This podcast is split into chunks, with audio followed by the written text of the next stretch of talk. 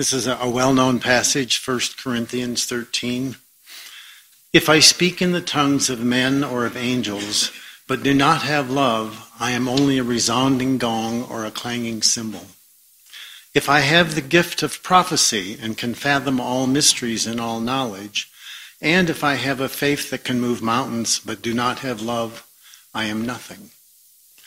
If I possess, if I give all I possess to the poor and give over my body to hardship that I may boast but do not have love, I gain nothing. Love is patient, love is kind. It does not envy, it does not boast, it is not proud.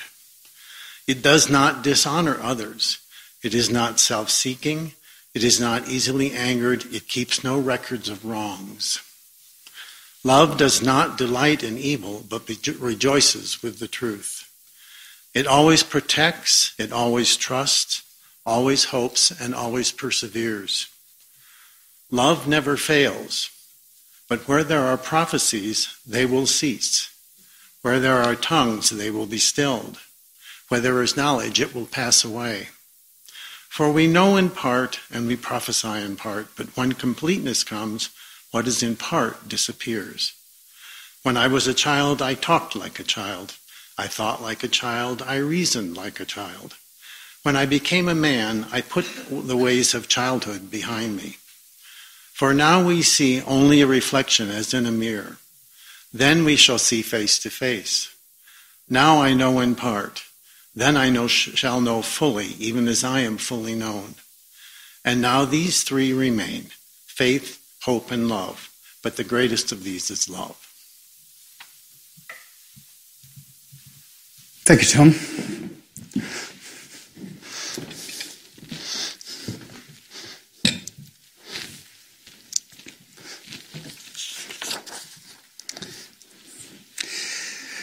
We're continuing a, a series um, over this, uh, these weeks on the nature of personal transformation. And that little thing at the top of your service sheet is really a symbol of that, that personal transformation. And each of these messages is on one of our podcasts. And if you want to catch up with the previous ones, you'll find these red cards at the back of the church. And, and in that, you'll find how, how just to get the messages and how to, uh, to be able to catch up on those. When I started the series, I spoke about the idea in the Bible of repentance. And I said that um, that word is translated from the Greek word metanoia, which really means not, you know, going from becoming a bad person to a good person, which is where we traditionally think of it. It really means to change your way of thinking. Metanoia, to change your way of thinking, as in going from Windows 7, you know, to Windows 10. Having the operating system on which your mind is based just changed. And, you know, in Paul's famous verse in Romans 12, do not conform to the pattern of this world, but be transformed by the renewing of your mind. That's really what we've been talking about, that idea. The realization that we have to start our journey of transformation. I said the starting point of our journey of transformation is that point of peace. You have to arrive at that point of peace before you can really start your journey of transformation. We can't always be dealing with the circumstances of our lives that come our way. We have to be at peace with the way that life is, and we can move on from there. And that enables us to approach life from the standpoint of love. And the definition we've been using of love is, is to give without having any expectation of a return. To give without any expectation of return. And we can do that because we're at peace. And that opens us up to the true loving self that's within us. And we're changed by being in touch with that true self. That, that self deep within us that's the source of our joy and our happiness. That idea that Thomas Merton had of, of moving from the false self, uh, which he characterized I always love this. That Thomas Merton characterized the false self, the small, the ego mind, as having, being that part of us which winds experiences around ourselves and covers ourselves with pleasure and glory, like bandages, in order to make ourselves perceptible to each other and to the world, as if we were an invisible body that could only become visible when something covered its surfaces. And the idea that we therefore, we feel our emptiness and we try and cover our surfaces with pleasure and glory and experiences. And the idea of moving from there to Merton's other idea, which he says that in truth, God utters me like a word. So we're uttered like a word containing a partial thought of himself a word can never comprehend the voice that uttered it. But if I'm true to the concept that God utters in me, if I'm true to the thought of him that I was meant to embody, then I shall be full of God's actuality and find God everywhere in myself and find myself nowhere. I shall be lost in him and therefore I shall find my true self. So that's the sort of journey that we've been talking about. And last week we looked at the idea in this journey, we have to have patience. We have to wait patiently. That none of this happens quickly. And that we have to be prepared to wait patiently and allow that change to happen in us without becoming discouraged. Patience coming from the Latin word patientia, meaning suffering, from the verb pati. We have to have, be at peace with that suffering. Not, not resigned to it, and not discouraged by it. And this week I want to talk about how we enable ourselves to be guided through that process. Hazrat Inayat Khan, in his book, The Heart of Sufism, talks about getting a balance. He speaks about getting a balance as we go through our lives. In brief, he says, the inner life consists of two things the inner life consists of two things action with knowledge and repose with passivity of the mind. Action with knowledge and repose with passivity on the mind. And it's getting the balance between action with knowledge and repose with passivity in the, in the mind. You know, it's getting that right. And I always think, you know, it is a bit like the two halves of Jesus' ministry that we talked about last week. The first three years was an, a time of intense activity, action with knowledge, um, you know, speaking, all the stuff that happened. And then, right from the moment of Judas's kiss in Gethsemane, we arrived at a time, he arrived at a time of passivity right the way through to his death. He was taken right the way through into that moment. So there's the active and the passive. And Khan says by accomplishing these two contrary motions and by keeping balanced in these two directions, one comes to the fullness of life. Again, it's like the balance between our meditation practice and the active aspects of our lives. You know, the key question is how do we find that balance? Where do we find the guidance to know when to act and when not to act? Well, obviously, you know, the easy answer, we work through our rational minds. We look out there and our minds tell us when to do things and when not to do things. And, you know, that's worked quite well for us. However, we have to remember that, you know, the purpose of the mind is to survive. The mind's purpose is survival. And therefore, it will not always enable us to do what's best for the whole. It doesn't have a holistic view on life, the mind, because its purpose is survival. Often, it will advise us to do what is best for its own survival. You know, a bit like Hal in 2001. Don't do that, Dave. You know, the whole idea that it doesn't want something done that is going to enable it, you know, it doesn't like the actual, the good of the whole compared to the good of itself is not something that it's, it's fond of. And so I think to find that deeper balance, we have to, you know, we have to drop down, as I, was talking about earlier on, we have to drop down into that place of connection in our hearts. There is a deeper balance there. And to some extent, when we drop down into our hearts, it represents our body mind. You know, our emotions, our feelings, our memories, you know, that are held in our bodies over years. Because I think, you know, the theme today is, is connecting with the universal mind. And I think there are lots of different types of mind that we can be aware of. Not just what goes on in our brains. We do tend to think, when we think about the word mind, we think, tend to think about what's going on in our brains. The old word mind comes from an English word, uh, gemynd, which actually means memory or thought. And we are aware of the way that the mind works, you know, in terms of our rational minds, but I think there are other concepts of mind and memory that we have to be aware of. You know, I know a few lawyers out there, and, you know, in legal terms, you have the idea of the controlling mind. That's where a business, in a business, you find where the control of a particular action or event originated in terms of a failure, you can trace that failure right back to the decision that created the conditions for that failure to take place. And the legal system can attach causality as a result of that, that idea of a controlling mind. And in our experience, as well as our, our rational minds, which we're familiar with, we do have that body mind.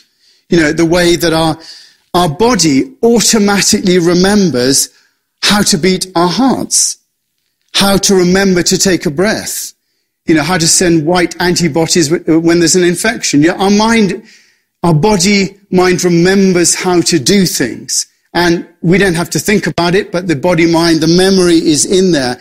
And things go on unconsciously in our bodies. We don't think about it. It, it keeps us alive. It keeps fighting infection. It creates the conditions for reproduction.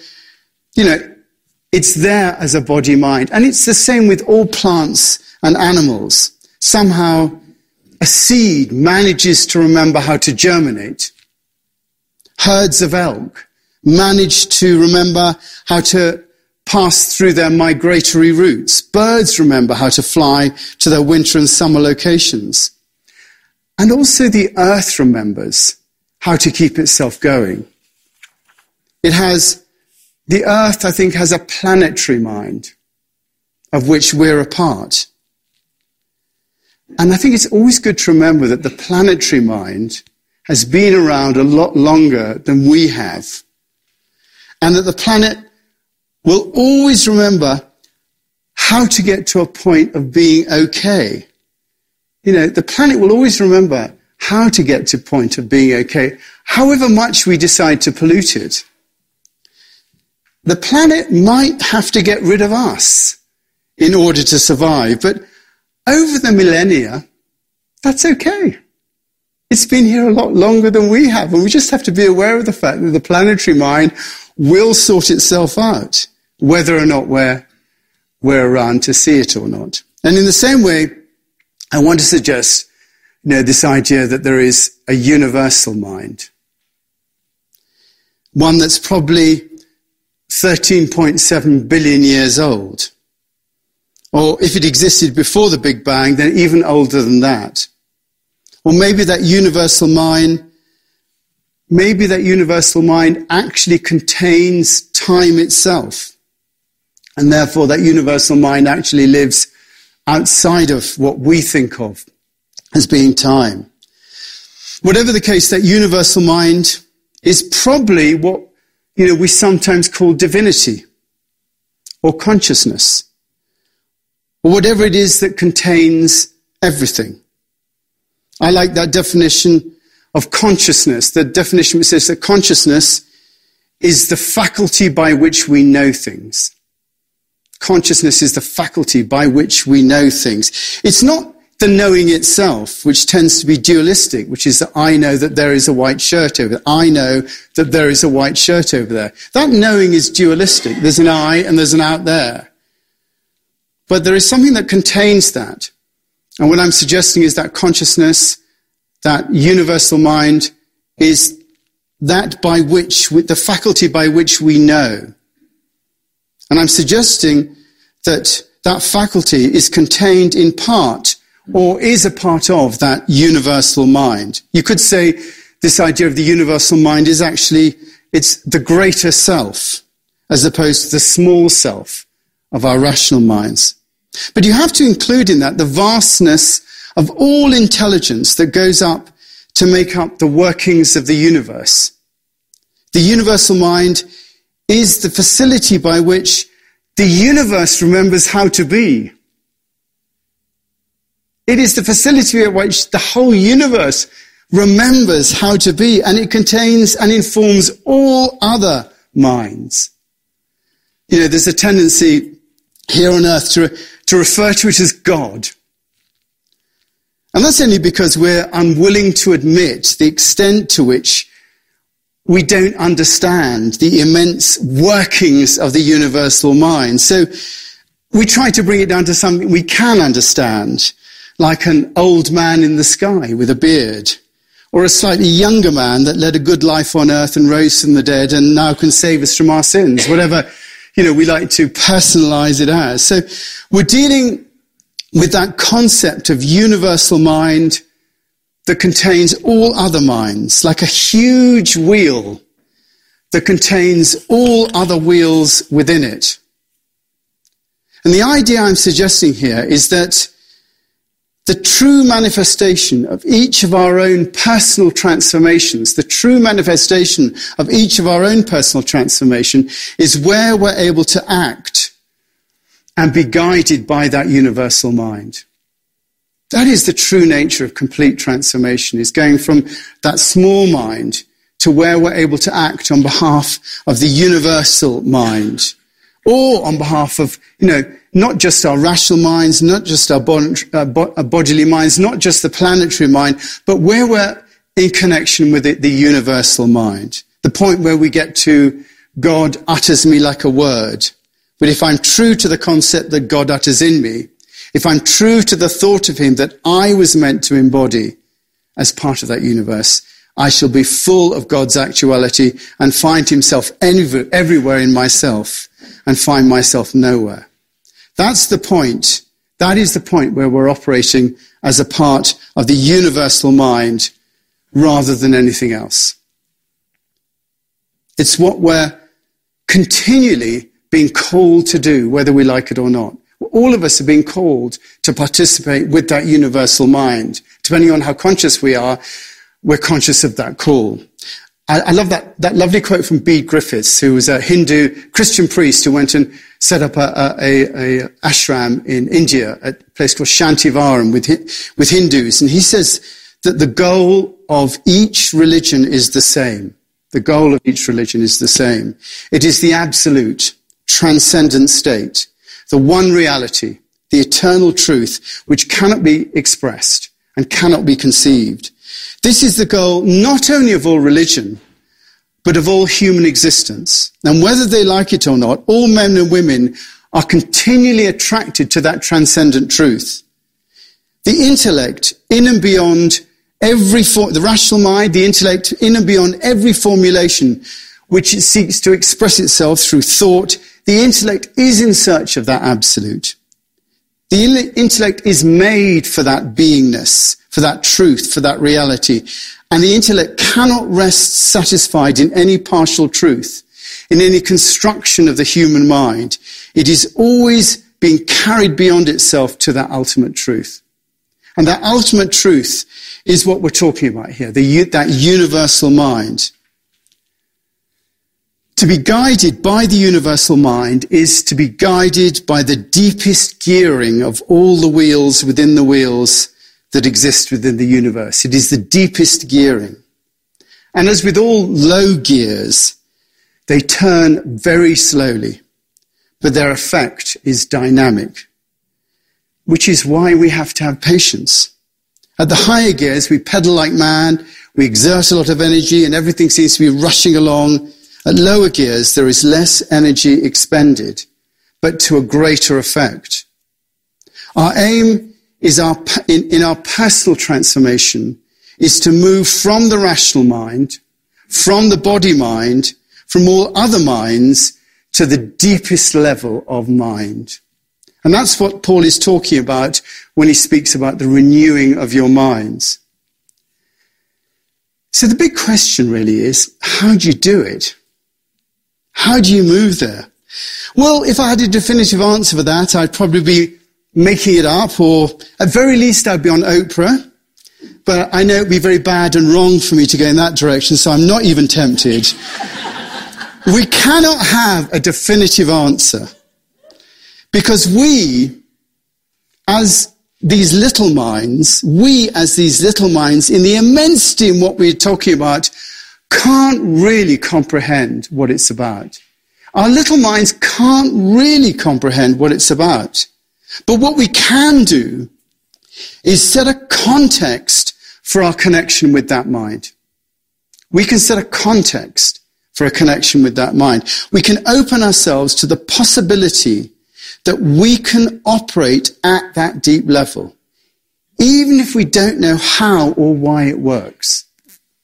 We might not understand how it works, but we can set a context for operating at that deep level. And to do that, we have to picture ourselves as part of that mind in the sense that we are interconnected, that we are interconnected with all things and we are part of that mind.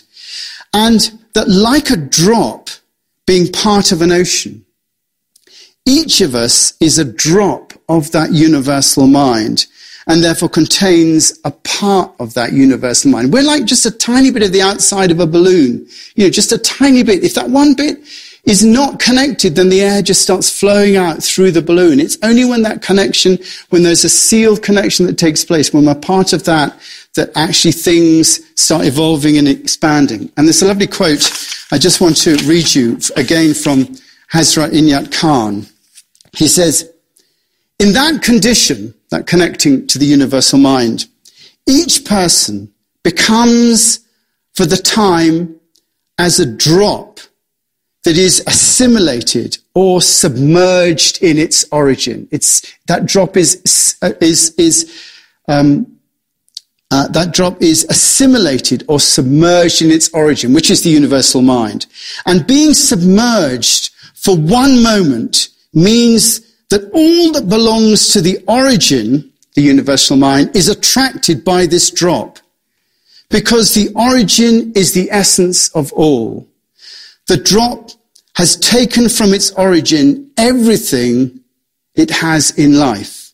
It is newly charged and becomes illumined again. So by becoming that drop, you're suddenly connected with all that's within the universal mind and suddenly all the understanding, all the wisdom is within that one particular drop. And you can see, you can see echoes of this in Bible stories. You know, so God created human beings in his own image. In the image of God, he created them. Male and female, he created them. That is the idea that we have a likeness of God within us. That is the idea that that, that sense that we are part of that universal mind. The idea of our very identity at the heart of who we are, our very identity at the heart of who we are is that universal mind, that ultimate I am. You know, I am in the Father, as Jesus said, you are in me and I am in you. I am in the Father. I am in that universal mind. You are in me. You exist within me and I exist within you, but we're connected by that. Or when Moses said, you know, go to the Israelites and tell them that I am has sent me to you. That I am at the center of of you is that, that universal mind. We're intimately connected to that universal mind. And our role in life is to figure out how to operate from that universal mind rather than, or perhaps as well as, anything smaller. And by the way, we do have, you know, what we do have is that image of ourselves guided by it at the core that somehow all of this has meaning, that it's beyond that which we can see and feel, and that if we're sensitive to it, we can move and have our being as part of that universal mind. That, that is the concept, that we, that we can actually have our being as a connected part of that universal mind. It is a state of being that is founded upon not knowing. Because the moment you start thinking it, you know, you've lost the connection. That connection is founded out of not knowing, of admitting we don't know where our connection is. As well as not knowing, we have to be able to give up insisting on our own way and be at peace with the way things are. Thy kingdom come, Thy will be done, as in heaven, as in that universal mind, so on earth. You know, it's all there if you can see it. And so we try to, we try, we give up trying to know. We give up trying to get our own way. You know, we go to Meister Eckhart's meditative stance of wanting for nothing, willing nothing, and knowing nothing. Wanting for nothing. There's nothing to want, nothing to, nothing to will and nothing to know. And that state puts us in contact with the universal mind because it gets us out of the way. Our, our rational minds are out of the way and suddenly we're connected. We have to get out of the way so that this mind can come through. And if it does come through, we probably don't even know it's happening. We just hope and trust in the lovingness of our acting, which is why for this to happen in our lives, we have, our lives have to become an act of love. Our lives have to become an act of love, giving with no expectation of return, because we couldn't imagine the return if we tried. It's on too big a level. We have to give, to act, to love, without knowing why or how, but being open to the fact that in trusting that we're part of that universal mind, it can operate through our love, because love is the language of the universe. Which is why love is patient. Love is kind. Love does not envy. It, it, does not boast. It is not proud. It does not dishonor others. It is not self-seeking. It is not easily angered. It keeps no record of wrongs. Love does not delight in evil, but rejoices in the truth. It always protects, always trusts, always hopes, and always perseveres, because love never fails. And these three remain faith, hope, and love. But the greatest of these is love. And by giving ourselves in that loving way, we make ourselves accessible to the universal mind, which is fundamentally loving. It gives the universe without an expectation of return. It gives us our lives without an expectation of return. And in allowing that love to flow through us, we become agents of that universal mind. It works through our love because that mind is love and giving of no expectation. You know, when I was a child, when I was unaware of this, I talked like a child. I thought like a child. I reasoned like a child. When I became a man, I put away childish things. For now, we see only a reflection in a mirror. We, we cannot understand it. Then, in total connection with that universal mind, we see face to face. For now I know in part, but then I shall know fully. I shall become fully known. All we can do is open ourselves to it. And to do that, we have to see the limitation of our own mind. We have to see the existence of that body mind, that planetary mind, and open ourselves to the possibility of a universal mind. And to see that this is not some impossible dream, but it connects all that is, and that is a part of all that is, and therefore, we as a part of all that is, we are significant. But if you think, you know, you're only a tiny part of it, and that you're like a speck of dust compared to the huge universe. And how can you possibly have an impact on the universe? You know, how can you have an impact on something that's 93 billion light years in diameter? Then you have to remember that in spiritual terms, everything is equal. There is no such thing as a relation like that. Everything is equal. Nothing is unequal. Everything has equal value. Which is why our value here at the Chapel of Inclusivity is so key. It is a value, and everything has equal value. Because in spiritual terms, a tree has equal value to the planet. How can you say a tree is less important? Or you and Jesus are the same thing. You have equal value. This person and that person, this size and that size, this atom and a mountain. One is not better than the other. All things in the universe have equal value which is why you are equal and have equal value to everything else that's in the universe. Look at the tiny particles that create a nuclear explosion. Look at the tiny particles that create a nuclear explosion. There is no reason why our tiny selves could not have the same effect. Can you see that? Lao Tzu, I quoted last week's message, last page, by the way, so don't panic. Those of you who are thinking, when's it going to end? It never ends. I just want to let you know. It never ends. You just, we're here forever. This is eternity. Lock the doors. Send to phase one. Okay.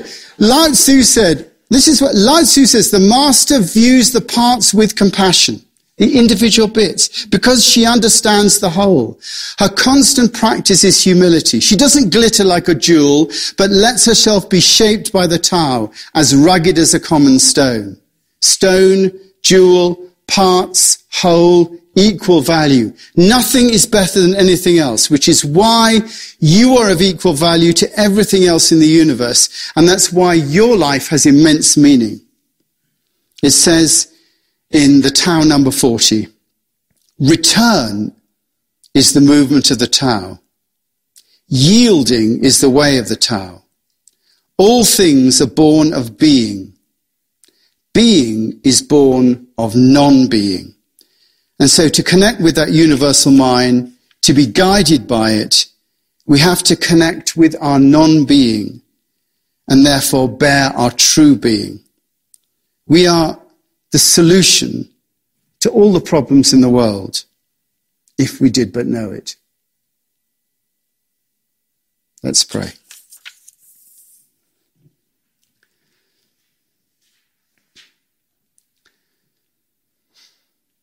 So, from our hearts, we just hold our planet. I think of all those suffering around the planet, those who are not at a point of peace. Those displaced by weather, by war, by oppression.